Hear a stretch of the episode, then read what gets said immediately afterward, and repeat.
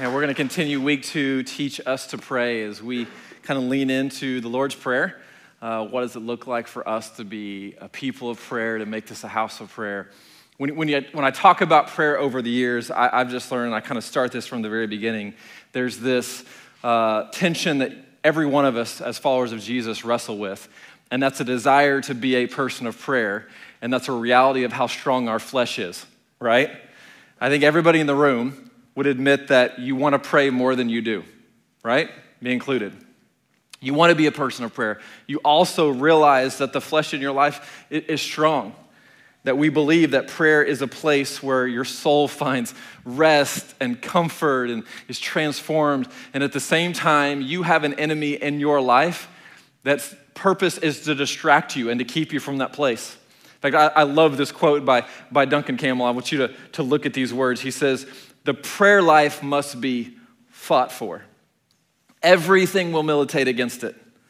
The world, with its pressures and speed, will give us no time. The flesh, with its appetites and weaknesses, will rob us of concentration. Satan will concentrate his subtle powers to contend every inch of the prayer route. The tide of battle turns in the closet. This is where the real warfare is accomplished. It is there Satan is served with an authoritative notice to quit.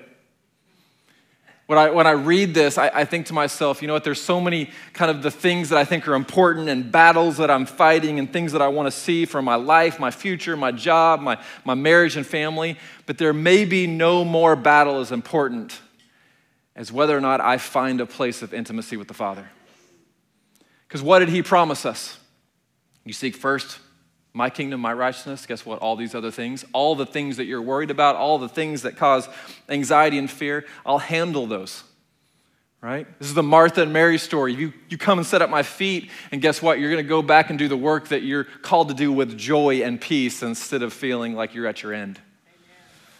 What does that look like for us? Over the years, I, have realized there's, there's reasons why we struggle in our prayer life. There's reasons why we don't pray. And here's just some of the mine that, I, that I've learned, and I think all of us, all of us deal with this. Number one, we, fall, uh, we allow prayer to fall into the optional category in our lives. You know as well as I do, whatever is optional is soon forgotten. Amen? Come on now, some of you started the year working out like a bandit, didn't you? Come on. Because it's easy. You start off with passion and you know, me and my oldest son, we're doing, we're working out three nights a week in our garage. And last night it was like 22 degrees in our garage. And my son looks at me and he's like, I don't want to be here. And I'm like, I don't either. You know, I don't either. What is this, January? How much more weeks do we have to do this, you know, to say we were good? And it's, it's not easy.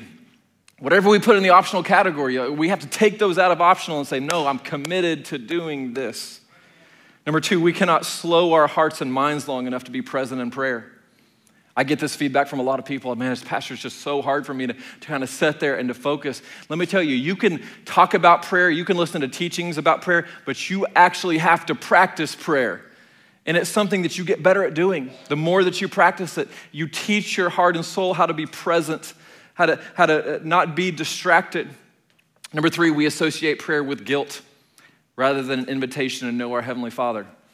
If you want more on that, please go back and listen to last week's sermon our Father in heaven, an invitation from our Father to come and be a son and daughter with Him. Number four, we believe we are completely capable of managing our lives apart from prayer. Mm. We don't say that out loud, we just live that way, don't we? We live that way. This is what's probably altered my understanding of prayer more than anything is understanding that I am completely helpless apart from the Father. I cannot manage it on my own. I cannot keep the plate spinning. I cannot do everything He's called me to do. I've tried to do it and I know the end result it's burnout. And sometimes prayer is just kind of our, our last resort. It's when we, we're in crisis instead of understanding why did Jesus constantly get away every day because he understood that he was completely and utterly helpless apart from his heavenly Father. Number five is this we don't pray because uh, we don't believe it really changes things. We don't think it's changing our circumstances or our situation or us. And so we live in this cycle of us trying to do the work in and of ourselves. And I think this until prayer becomes our first resort instead of our last resort, we will continue to, in this cycle of trying to manufacture our own transformation and change. And how many know that does not work? And over time, you get weary and understand, I cannot do this. Our sermon series uh, for this whole month starts in Luke chapter 11, verse 1.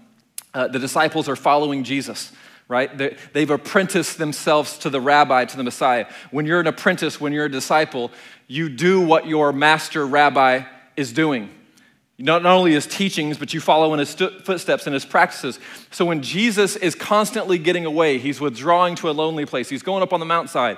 Jesus spends all night in prayer. After a while, if you're going to follow him, you're like, okay, teach me to do what you're doing, right? Luke chapter 11, verse 1 One day Jesus was praying in a certain place, which was common. When he finished, one of his disciples said to him, Lord, teach us to pray just as John taught his disciples. So, last week, if you were with us, we learned that Jesus had to deconstruct what prayer is not because they had a faulty understanding of like, you have to look the part and you have to say all the right things, and we realized that words are the least and more important thing about prayer. Jesus gives us this model and template with the Lord's Prayer of how to pray, and it becomes the heart of Christian prayer for the early church where they begin to pray it three times every day and every time that they would gather. Today really is the heart or the bullseye of the Lord's Prayer. They're going to put this on the screen. We're going to say it together. Let's repeat the Lord's Prayer. Our Father in heaven, hallowed be your name. Your kingdom come, your will be done on earth as it is in heaven. Give us this day our daily bread and forgive us our trespasses as we forgive those who trespass against us. And lead us not into temptation, but deliver us from evil. For yours is the kingdom power, and glory forever and ever. Amen. It just happens to be that the central part of the Lord's Prayer is actually the central part of the message Jesus came to give. It's the message Jesus preached and the words he used more than anything else that his teaching, his life, his death, and resurrection was all about the announcement that the kingdom of God has arrived. Now, what is a kingdom? Like, we don't really think of that in terms our, in, in our day anymore because it's just, it was kind of more old terminology. But in the first century, a kingdom was the rule and reign of the king, right?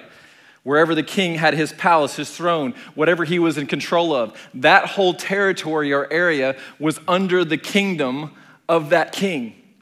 What God is announcing in this is my kingdom has now come through the life of Jesus.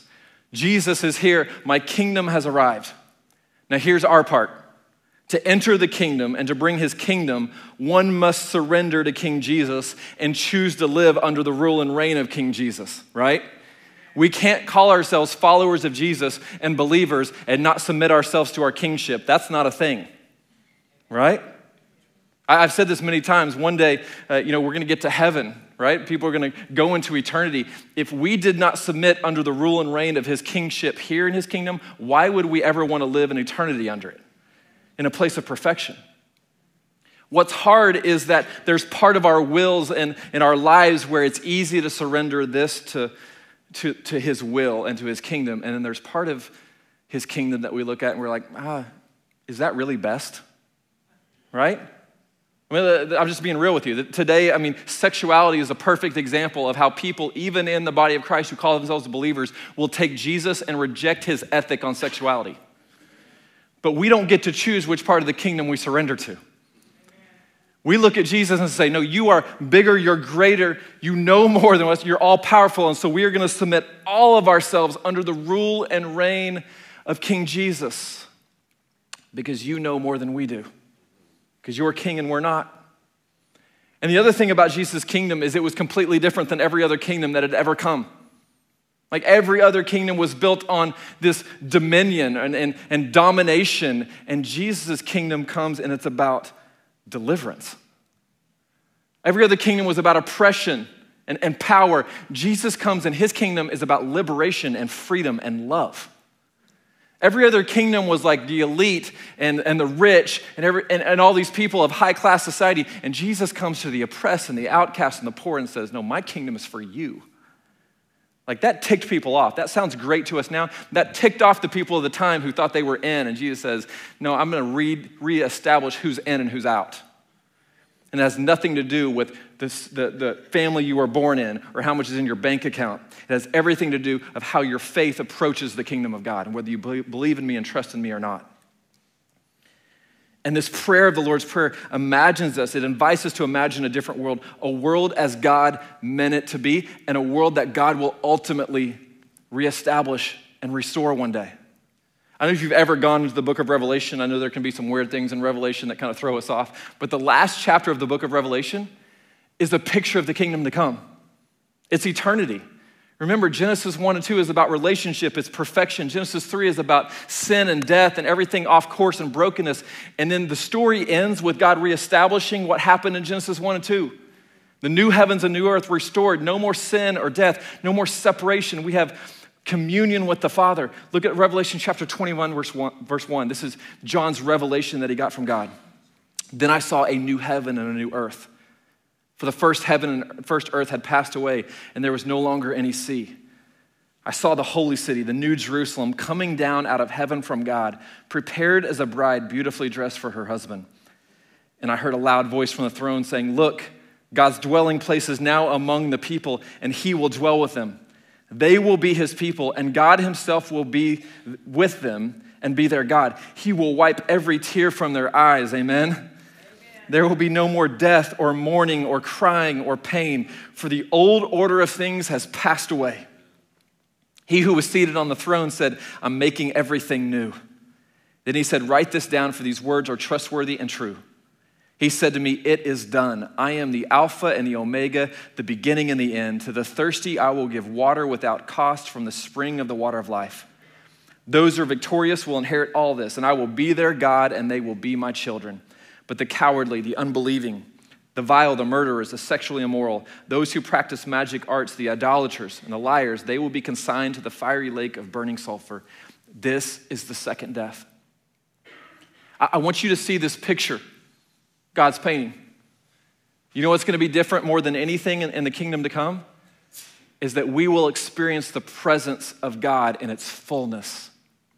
No hindrance, no brokenness, no, no sin, no more mourning he wipes every tear from our eye. Th- this is a sneak peek of what's to come. God gives us like the movie trailer, like coming soon, right? And here we are as the body of Christ, and we have to hold these tensions together. Tensions are difficult to hold together, and most people in our current society don't know how to hold tensions. You can actually hold two truths simultaneously. Do you know, two things can be true simultaneously? We don't, we don't have, have, have a society that believes that. It's like it's black or white, yes or no. You're all in or you're all out. But that's not the reality of most, most things. And as followers of Jesus, we have to hold this tension that, that the kingdom of God has come and yet it's coming, right? How do we do that?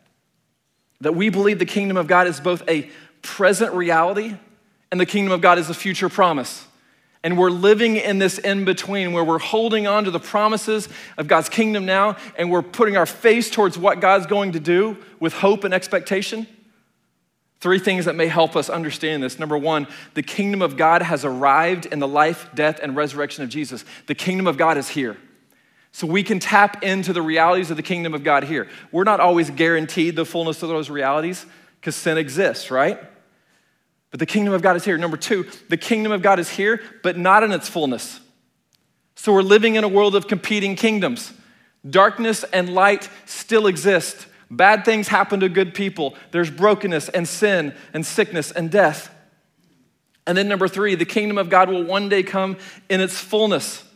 Darkness will be done away with, the enemy locked away, right? The fullness of what God wants for us is coming. And when we pray, Your kingdom come, Your will be done, we're praying and living in a way that we are inviting God's kingdom to reality here and now. For some reason, I, have always thought about this growing up. Uh, when I think about the kingdom of God, I've almost thought about the future realities, the kingdom to come, eternity, uh, like over here, and you tie a big rope around it, right? And when we pray and we embody the kingdom of God, what we're doing is we're pulling on that rope and we're pulling the realities of the kingdom into the present. We're saying, God, we know that one day you're gonna do all of these things and restore it, but we're asking you to do that now a place where love and justice and compassion, where you reign. We're gonna pull those realities into the present by the way that we pray and by the way that we live. And what's cool about this is you and I get snapshots of the kingdom to come here and now. glimpses. You don't get the full picture, do you? You don't get to watch the full movie yet. Just glimpses of the kingdom to come. Do you know every time that love overcomes hatred, the kingdom of God is present?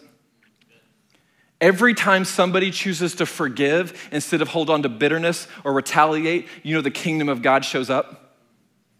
Every time. When we uh, tear down walls of racism or segregation or division or the things of the world and sin has built up, every time that you and I tear those down in our lives and our relationships, the kingdom of God is there, is present. When the outcast, the hurting, the broken, when they find compassion, when we walk across with, a, with a, a cup of water, with food, the kingdom of God is present in that moment. We're pulling in the future realities of the kingdom into the here and now. When you live out the mission of God in your life and the mission of Jesus wherever you go, you're pulling in the kingdom. When marriages are restored, when people are healed in their body, when addiction, people experience breakthrough, the kingdom is here. Kingdom is here. The, third Wednesday of every month and the third Sunday, we partner with Filling the Void, who has a feeding center in the back of our building here. Some of you realize that. We go and we feed people just out on the streets, and we put an Arby's sandwich in there, and there's cookies and uh, chips and drink, and there's a little, uh, you know, like kind of booklet that talks about God's love in there, and we just walk along the streets and just bless people. And how many know people are shocked by blessing because they're not expecting someone to be generous? And I gotta be honest, it's my favorite time of the week. I, I love doing it. Anybody's, any, you're always invited to join us. And it's just awesome because you'll go up to people and you're like, hey man, I got free lunch for you. Can I, can I bless you? And they're like, what? You know, kind of like not expecting someone to, to, to give them something. And uh, Pastor Jim and Cody and a few of us were walking down here. It was last Wednesday, so it was the first day it was like semi warm, like not like negative two. And so everybody was out and they were walking around. And uh, so we were just, you know, half a mile down the street. And I'm walking along, there's a guy probably in, I would say, in his mid late 60s. And I walked up to him and I said, Hey, man, I got a free Arby's lunch. Would you like one? And he's like, Yeah, I want one. Like, pretty passionate. And he's like, Man, that's what I needed today. I'm like, well, that's, that's great. I was like, I just want to bless you with this. Is there anything I can pray with you about, anything that you need? He's like, Yeah, I need prayer. And I just want you to know not everybody is always this, like, into it when you do it. Um, so everybody's going to show up and be like, I didn't experience that, you know? Yeah. Well, you got to keep coming back and get some good stories. He's like, Yeah, I need prayer. He's like, I got to get off alcohol and crack. He goes, I've been trying, I can't do it. And I said, Wesley, we're going to pray right now that God would set you free from your addiction. Let me just stop for a minute because there's a lot of people that sometimes we look and they're transient or homeless, and there's a lot of reasons that can happen. But sometimes we, uh, even as the body of Christ, we think to ourselves, well, they kind of getting what they deserve because of the decisions they made. Do you know how many people would give anything to be free? They would give anything to be able to go back to that moment of that addiction. And they're like, they want to be free. And I said, Wesley, let's pray. So we, we pray together, and he's in it like, I mean, he's getting all Pentecostal with me. Like, he is praying along with me. Like, it, it's, we're in this, and it's in the middle of the, the, the street right there at, at Peoria 61st. And he starts to walk away, and he turns around, he, he has his bag, and he said, Pastor, I want you to know, he goes, I'm not gonna sell this uh, for crack. He goes, You don't pimp God's blessings. and I said, No, Wesley. you, you certainly do not. He, he gets so excited, he starts yelling. He, he looks at another person across the street. He said, You don't pimp God's blessings. And I'm like, No, we're thinking about making t shirts that say that. It'll be out in the lobby next week. But in all seriousness, you know what? I think God, the kingdom of God was right there in that moment, wasn't it? Heaven and earth collide a moment where we pull in the kingdom of God to our present reality, to our everyday walking around, just being the hands and feet of Jesus. And guess what? You don't have to be a leader or a pastor to do that, do you? Because it's all around us. You don't have to be homeless to be walking in brokenness. Most people whose bank accounts are full are walking in brokenness right now because they're empty. They're empty. As believers, we're committed to living in such a way that we bring the kingdom of God into each and every place we go. Do you know that? You have the opportunity to bring the kingdom of God into every place you go because the kingdom of God is inside of you. It's with you. It's in the presence of Jesus now through the Holy Spirit living inside of us. And so here's a question for you to wrestle with. This is a great micro church question. It's a great question to go home tonight. We do our little Nelson huddle every Sunday night. This is a question for our family tonight. Where does the world around me not align with the world as it should be? Where is the kingdom of God not present in my world? Where, where is justice and love and compassion and the things of God, the character and attributes of God? Where are they absent and lacking, and how can I bring them there? Can I just tell you, church, if you want to simplify your life, we try to make things so complex. Like, you get a great job doing all these things, great. You know what your calling in life is? Is to usher in the kingdom of God every place you go. Small steps of obedience, loving extravagantly, you live your life that way, that is a life well spent. That is a life one day where God looks at you and says, Well done, my good and faithful servant. You brought my kingdom wherever you went. Now enter into my, your eternal kingdom with me. Amen? Where does the world around me not align with the world as it should be? Where is the kingdom of God not present? And we get the opportunity to usher in the kingdom. I talked about this a lot, but you know, my wife and I super passionate about public schools. Tulsa Public Schools. Our kids are there. It's okay if that's not your passion, but that's our place to bring God's kingdom into reality, to, to want for all children what we want for our, for our kids. And we get to bring the kingdom into our little, our, our little piece, right? Our little part of it. Why is City Church so passionate about foster care? We have been fighting for the last 13 years so that no child in our state would be without a family. Because how many know children without families is not God's will? That is broken. It's broken. Kids who get passed around from home to home, and the whole time they're thinking, why cannot somebody just love me like, you know, forever? And they have people that love them, but how many know when you get passed around, passed around, you begin to think to yourself, does anybody love me? And the incarceration rates when people age out of foster care and the pregnancy rates, they skyrocket. Like we as the church have to step into that place. That's not the government or state solution. We're grateful for them. That's our role as the body of Christ to step into the brokenness and bring the kingdom of God. Amen? We get to do that. Why do we plant churches? Next Sunday, I get to introduce a church planter couple to you. They're planning in, in Kansas City here in a few months. Why do we do that? Why do we spend so much money and time doing that? Because how many cities and communities across America need life giving churches who are bringing the light and the kingdom of God into darkness? Who are pushing back the darkness with the goodness of God. Why do we do this? Why do you do what you do? To bring God's kingdom to reality. We're ambassadors of God's kingdom. We embody it, we live it. When we walk into a restaurant, we're bringing the kingdom of God, amen? To a waiter or waitress that everybody's complaining and she's having a hard day, and you get to, with a few words, bring life, you get to bring the kingdom, right? How many know they need love? Come on. You walk into the park and neighborhood, you walk into your office, it's an opportunity. I get to bring God's kingdom through a word, through an action, through love. We are ambassadors. To pray your kingdom come means to see the world as God sees it. That God's kingdom has not come in its fullness and reality, but we're gonna, we're gonna do everything we can to pull those in.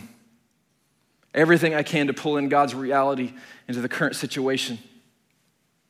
One of the reasons we pray this prayer is because God's will is often not done on earth as it is in heaven. That's the reality. God's sovereignty does not alleviate the reality of a fallen, sinful world full of brokenness. It was never God's uh, agenda, will, desire for there to be sickness and disease. That's not God's will. God's will for you and creation for you was communion and perfection with Him. How many know war and genocide is not God's will? Your loved one passing away in a car accident is not God's will. That's not the world as He has envisioned. And now He's doing everything possible to restore what was broken. And He does that through, through who? Through us. We're ambassadors. We're ushering in God's kingdom through the work that He's done for us. That's our role as the body of Christ. We're grabbing onto the rope, and collectively, through our prayers and through our life, we are pulling in God's kingdom to the present, waiting for Him to come, crying out, Lord Jesus, come again. Amen? I can't tell you how many times throughout the week that I'll turn on the news or I'll read or I'll see something, and the only response is, Lord Jesus, come. Like you'll hear of something that's happening to a child or neglect and abuse, and the response is, Jesus, come like that level of brokenness. You hear of women and children and innocent people in, in war and things of that nature being slaughtered. Lord Jesus, come. This is not the way things should be. This is not the way things should be. But in the meantime, as we wait, how many know we don't wait idly? We don't sit back and just watch. In the meantime, we bring God's kingdom to reality everywhere we go. We reimagine a world where, king, where God's kingdom is fully present. But there's no more abuse, no more domestic violence, no more betrayal or racism or sexual exploitation. We, we pray and we act. Lastly, is this when we pray this prayer, we are praying for His will to be done and not our will. Amen? Your kingdom come, your will be done on earth as it is in heaven. Not only this is a, prayer of, of ushering in God's promises and his kingdom, it's also this it's surrendering our kingdom. Not my will, not my ways. Your ways are higher than my ways. You're bigger. The most powerful prayer you can pray is God, your will be done. Jesus embodied that, didn't he? Garden of Gethsemane. Nevertheless, like, would you remove this cup of suffering from me? Nevertheless, not my will, but your will be done. Jesus surrendered himself to the will of the Father. How many know when you surrender yourself to the will of Father, it doesn't always get more comfortable for you? But it's the place you want to be because it's where God maximizes you for kingdom impact. To bring his kingdom to reality in this world. I gotta be honest with you, sometimes our prayers get selfish. And we need to pray this prayer Your kingdom come, your will be done. God, I don't even know what to pray. Like it's so easy to get selfish with our prayers, right? I mean, some of you are right now praying that your NFL team wins tonight. Come on now. That's selfish. We have an abnormally large number of Kansas City Chiefs fans in this church. I don't get it. I don't get that. Like, you need more than a prayer, you need a miracle tonight. Come on now. Oh, I went there. I'm a bitter Cowboys fan. Bring it on.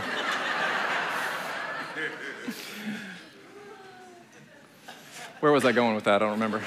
Selfish prayers, that's where it was. Rabbit trail. Realigning ourselves with God and His kingdom, releasing control, praying His will, His ways.